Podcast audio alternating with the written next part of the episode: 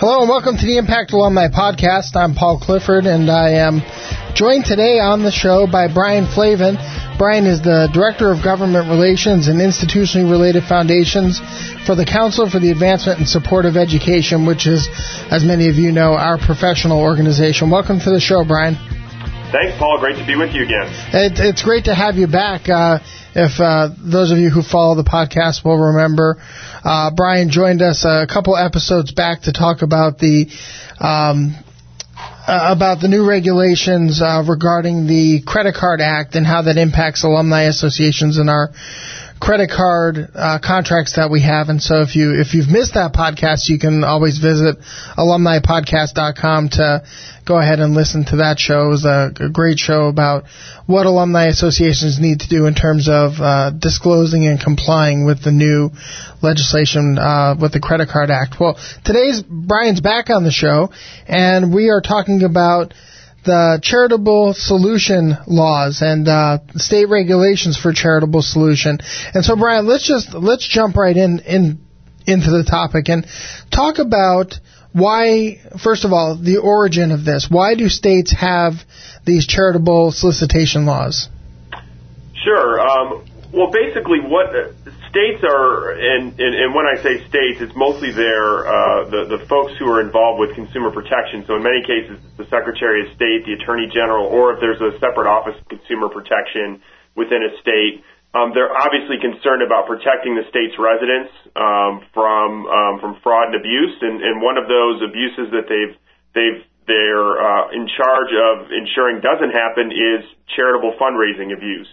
Um, so in many states, and in fact it's 39 states and the District of Columbia, there are charitable solicitation registration and reporting requirements. And so there are what we call charitable solicitation laws in place. And really the laws are designed to protect, um, as I said, protect the state's residents from fraud and abuse uh, in charitable fundraising. So that's really where the origin, uh, origin of the law.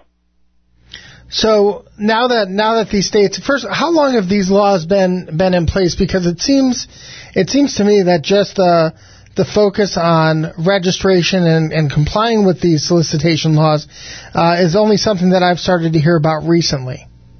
Sure, the, the laws have actually in most states have been in place for quite a long time, um, but the reason that we're starting to see more questions about it, or at least more focus on charitable solicitation, registration, and reporting, is um, the the introduction or the release of the new um, Internal Revenue Service IRS Form 990 that charitable organizations are, um, such as separate alumni associations that are 501c3s, are required to file every year with the IRS. Um, on the new form, um, on uh, on the schedule, I believe it was Schedule G um, there's a question that asks which states the charitable organization is registered in and asks you to list the states. So what's happened is a lot of organizations have been uh, most likely complying, at least particularly with the states that they've been that they're located in, probably over the years, but but may not have known about or paid much attention to the fact that these laws are in existence. Well, now um, with the form with the introduction of the new Form 990 there's been a renewed focus on okay, we got to make sure, or let's make sure we're in compliance with these these solicitation laws so that we can report accurately and clearly on the Form 990 where we're registered. So I think that while the laws have been around for a while, um, it's really this this question of the Form 990 that has gotten people really back to looking at this and thinking about it. The other thing I'll mention is the enforcement of this uh, of these laws has been very has, has, has almost been non-existent. I shouldn't say non-existent. They've been it hasn't been there hasn't been a high level of enforcement across all states of these laws. Um, so uh, another reason that um, you know one of the reasons for the new Form 90 was obviously to get more information out there about what charitable organizations are doing. And one of the things that state AGs can now look at is they can look at the Form 990 uh, and see, oh, there's an organization that's uh, you know that, that this this institution is not is not uh, it says it's not uh, fundraising in our state. Let's double check that, or let's let's verify that, or or they are. Well, let's make sure they're registered. So um, there's there's now again a renewed sense from the Form 990 that that making sure that you're complying with these charitable solicitation laws is uh, or that you're in compliance with the charitable solicitation laws, and that's really where the new focus has come from. Right, and, and I'm sure that when you say that it hasn't been enforced, I'm sure the enforcement was probably reactionary. Somebody was doing something that was not above board, and then the state probably stepped in and, and you know saw that they weren't registered, and, and then started to enforce that registration on a case by case basis, is what I'm assuming.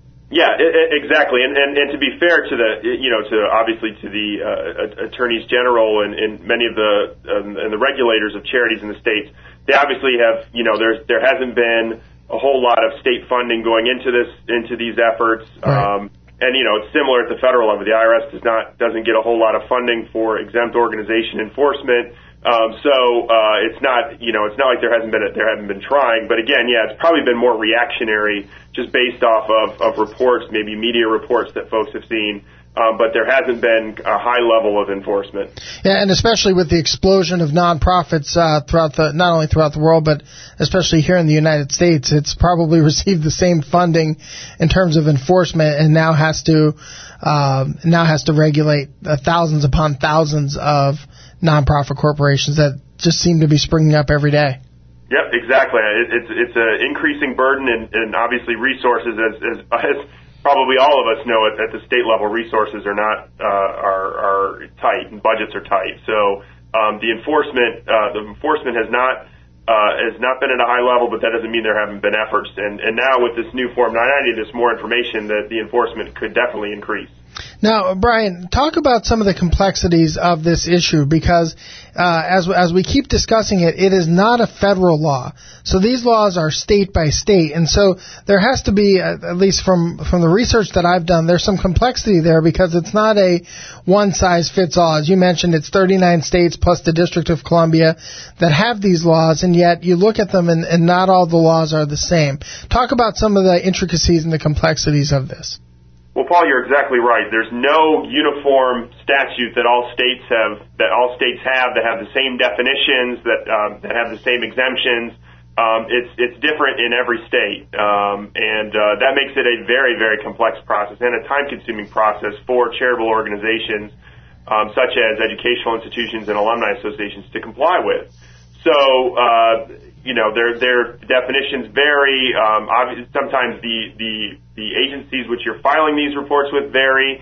If you claim an ex- even if you go to a state and it looks like your institution or your organization is exempt from the requirements, sometimes you have to even file a form that says you're exempt, or you have to write a letter to the state saying we feel we are exempt because of X. Right. Um, so it, it can be a very time-consuming and complex process. And there was some effort a few years ago, um, and, it, and it has helped um, to come up with what's known as the unified or uniform registration statement.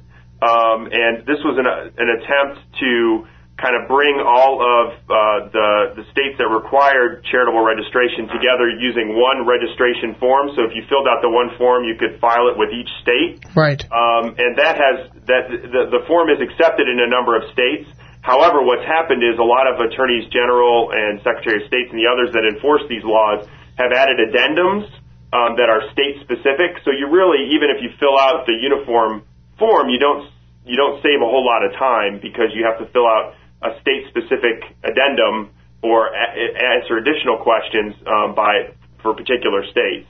So uh, while while the the effort was was definitely uh, has definitely helped, it's it's definitely still a very complex process, and you really need to go through each state and look at the at their at their laws and the in the in the statute and really figure out okay, does my entity need to register in the state, and if we claim an exemption, under what grounds do we claim that exemption? Now, we're, we're you're listening to the Impact Alumni podcast, and we're talking with Brian Flavin. Brian is the director of government relations for the Council for the Advancement and Support of Education, and we're talking about state charitable solicitation laws. Now, Brian, if people want to get just, uh, I want I want to be clear here. You not only have to register in the state in which you are incorporated or the state that you're located. But this also this also spills over to any state in which you are soliciting uh, donations from either an individual or a corporate entity in those states. Absolutely, um, it's definitely not. Obviously, for in probably most cases, we'd expect that most institutions and charitable organizations have probably registered within their state. Right. And some may think that that's that's uh, that's compliance because since they're located in that state, they've registered. But in fact, if you're soliciting funds from residents of other states, and most colleges and universities um, are doing that, um, and most a lot of alumni associations, a lot of uh, institutionally related foundations are also doing that, then you need to make sure you're complying and you're registered in all the states that you're soliciting funds. And so, uh, there are there restrictions or are there anything? Is there anything that individual fundraisers have to do to comply with this, or is this just from an organizational perspective? Your institution or your organization has to register. It's it, for fundraisers who work for the institution or the organization. They would be there. They would, since they're employees of the institution or organization, they, their if their institution files um, in a particular state, or I should say, registers and then and, and obviously files the annual reports in a in a particular state, they would be covered under that. It's the at the institution level. However, if you do, and in most cases, most institutions and organizations do um, hire outside fundraisers or professional solicitors right. um, to to fundraise on their behalf. Um, you have to you have to look at the state law because in many states, those professional fundraisers have to also register on their own, uh, and that the institution has to has to be aware of whether that professional fundraiser is registered in the states where they're asking that professional fundraiser to fundraise for them. Um, because in many cases, and when what a lot of folks have found, or what a lot of institutions have found, is they've they've registered in a particular state, and then they've gotten a note back from the attorney general or a call saying, "Hey, we noticed that you put this this uh, this person or this company down as a professional solicitor in our state. You know, they're not registered." Um, so uh, it can it can create a, a potential uh, a potential legal issue, uh, and obviously one of the things that uh, uh, besides obviously running through these laws with your legal counsel, one of the things that you're going to want to do is make sure that if you're engaged engaging a professional fundraiser, solicitor, an, out, an external entity to help you fundraise, that you have verified that they are registered in the states where they're fundraising or that they're complying with the law in all of the states.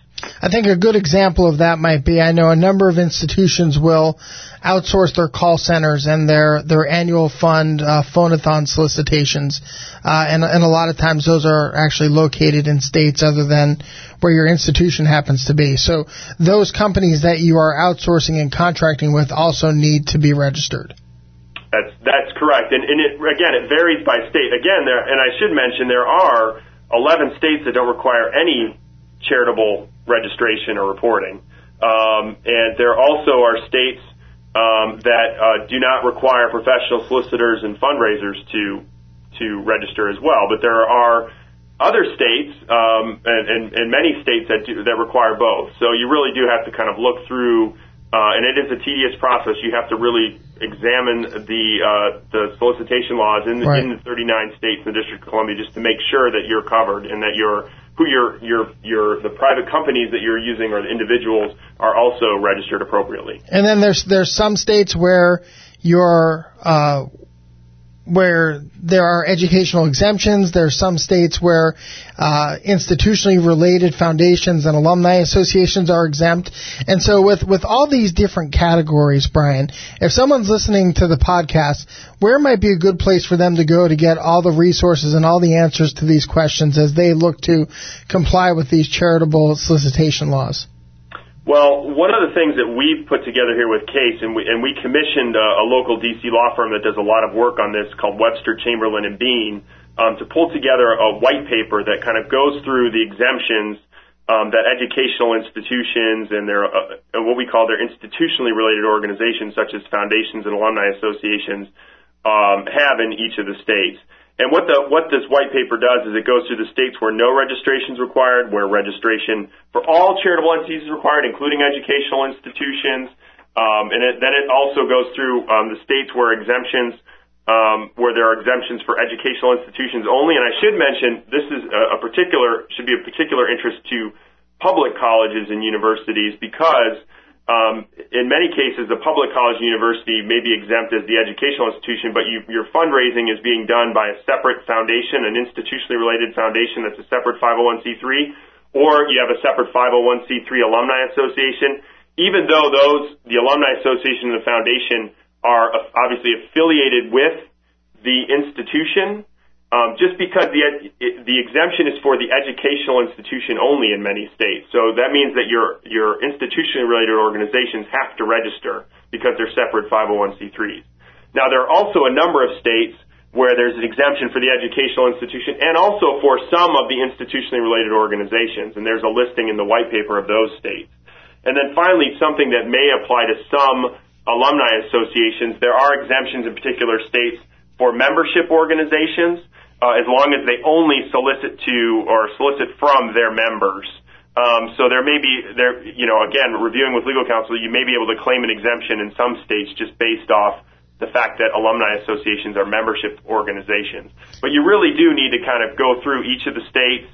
Um, and what's great about the white paper is it not only gives you a listing of which states fall under which category, but then it also it also the whole back of the white paper is the actual um, cites all of the actual um, state solicitation laws. It goes state by state through the laws and gives you the language that you can kind of confer with your legal counsel on whether you think um, you need to um, you need to file in a particular state. And remember, even if, if the decision is that you know my organization is exempt, look, looking at the at the at the law, my organization is exempt. You still need to figure out if you need to file a separate exemption form or, or you need to to file a letter with the with the AG's office in that particular state saying uh, we, we believe we're exempt because. So just because you're exempt doesn't mean you can assume you're exempt. You sometimes have to make the CASE of why you're exempt um, as well, and the white paper walks through that as well. So I would uh, the white paper is available on the CASE website um, for uh, for case uh, professional members, um, and uh, I would say that's probably the, the,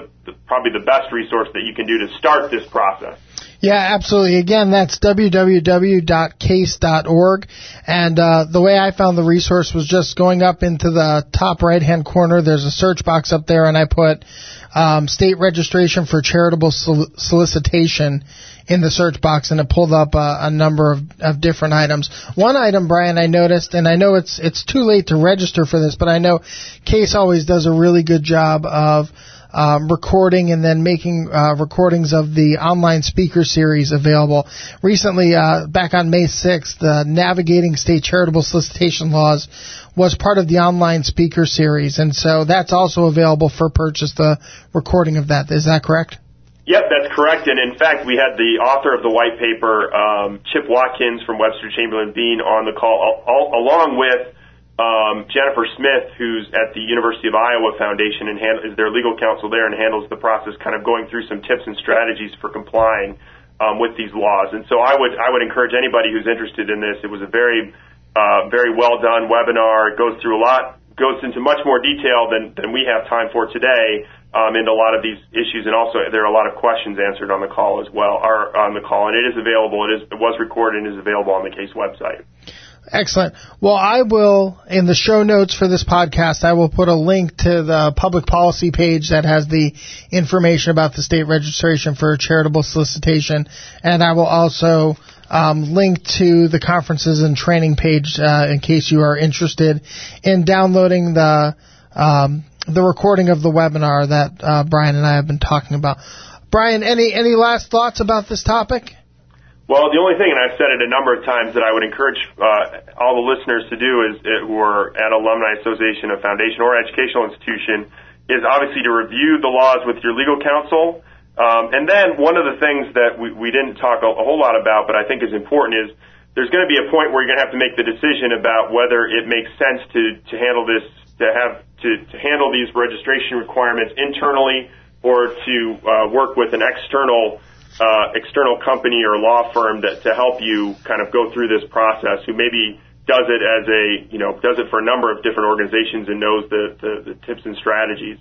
And uh, I've heard of institutions going both ways. There are a lot of folks who do it internally, a lot do it externally. But that's one thing that you're going to want to think about as you kind of get down to seeing, okay, how many states we have to register in? What do we have to do? When are the filing deadlines? And of course, the filing deadlines can be all over the place. Um, so uh, it's one of those decisions that you're going to want to make as well. Um, but other than that, I think we've we've covered the main points. Now, Brian, one final question uh, that just you sparked this thought. Um, right now, these are state regulations, but we've seen the federal government get involved in, you know, credit card legislation. We've seen the IRS take a special look over the past year or so at 501c3 nonprofit corporations uh, in terms of how they file their IRS filings. Uh, do you do you anticipate that this uh, ever becoming uniform in the sense that it becomes um, a federal legislation? Well, it's interesting because obviously there are pros and cons to that. I think that obviously the pro would be there'd be a uniform statute, um, right. and but the con could potentially be you'd have a federal requirement on top of all the state requirements. Um, so you'd have to file federally as well. Right. Now, so, Form 990 kind of pretty much kind of uh, kind of works in and provides that role right now. So I, I can't imagine them adding another layer on to that, but. Uh, but my my take is that, uh, and you know, one of the reasons why uniform statement has never worked very well is obviously the attorneys general in particular states or the secretary of states and the consumer protection folks in particular states feel very strongly it's their duty to protect their state their state's residents and they, they know their state's residents best uh, and that they know exactly what type of information they need. So my take is that this will probably continue to be a state level issue um, just because of, of, of the fact that the attorney attorneys general and state government really has the enforcement power over this. Um, so I don't foresee any federal um, regulation, or I should say, federal, uh, you know, uh, I guess. Uh, um, trumping of these of these laws. Right. Um, however, um, again, you know, it was federal action, the Form 990, and the fact that the IRS redesigned the Form 990 asked this question that led to uh, has led to all this focus in the first place. So we obviously need to watch both, both at the federal and state levels. I'm Paul Clifford. I'm talking with Brian Flavin, uh, CASE's Director of Government Relations and Institutionally Related Foundations. And you're listening to the Impact Alumni Podcast. Well, Brian, thanks for joining us today. We appreciate uh, your expertise and passing some of these tips on to our listeners. It's uh, I've enjoyed talking to you about this, and I know that um, I've learned an awful lot about what we need to do as an organization now. So I appreciate you taking time out of your schedule to join us today.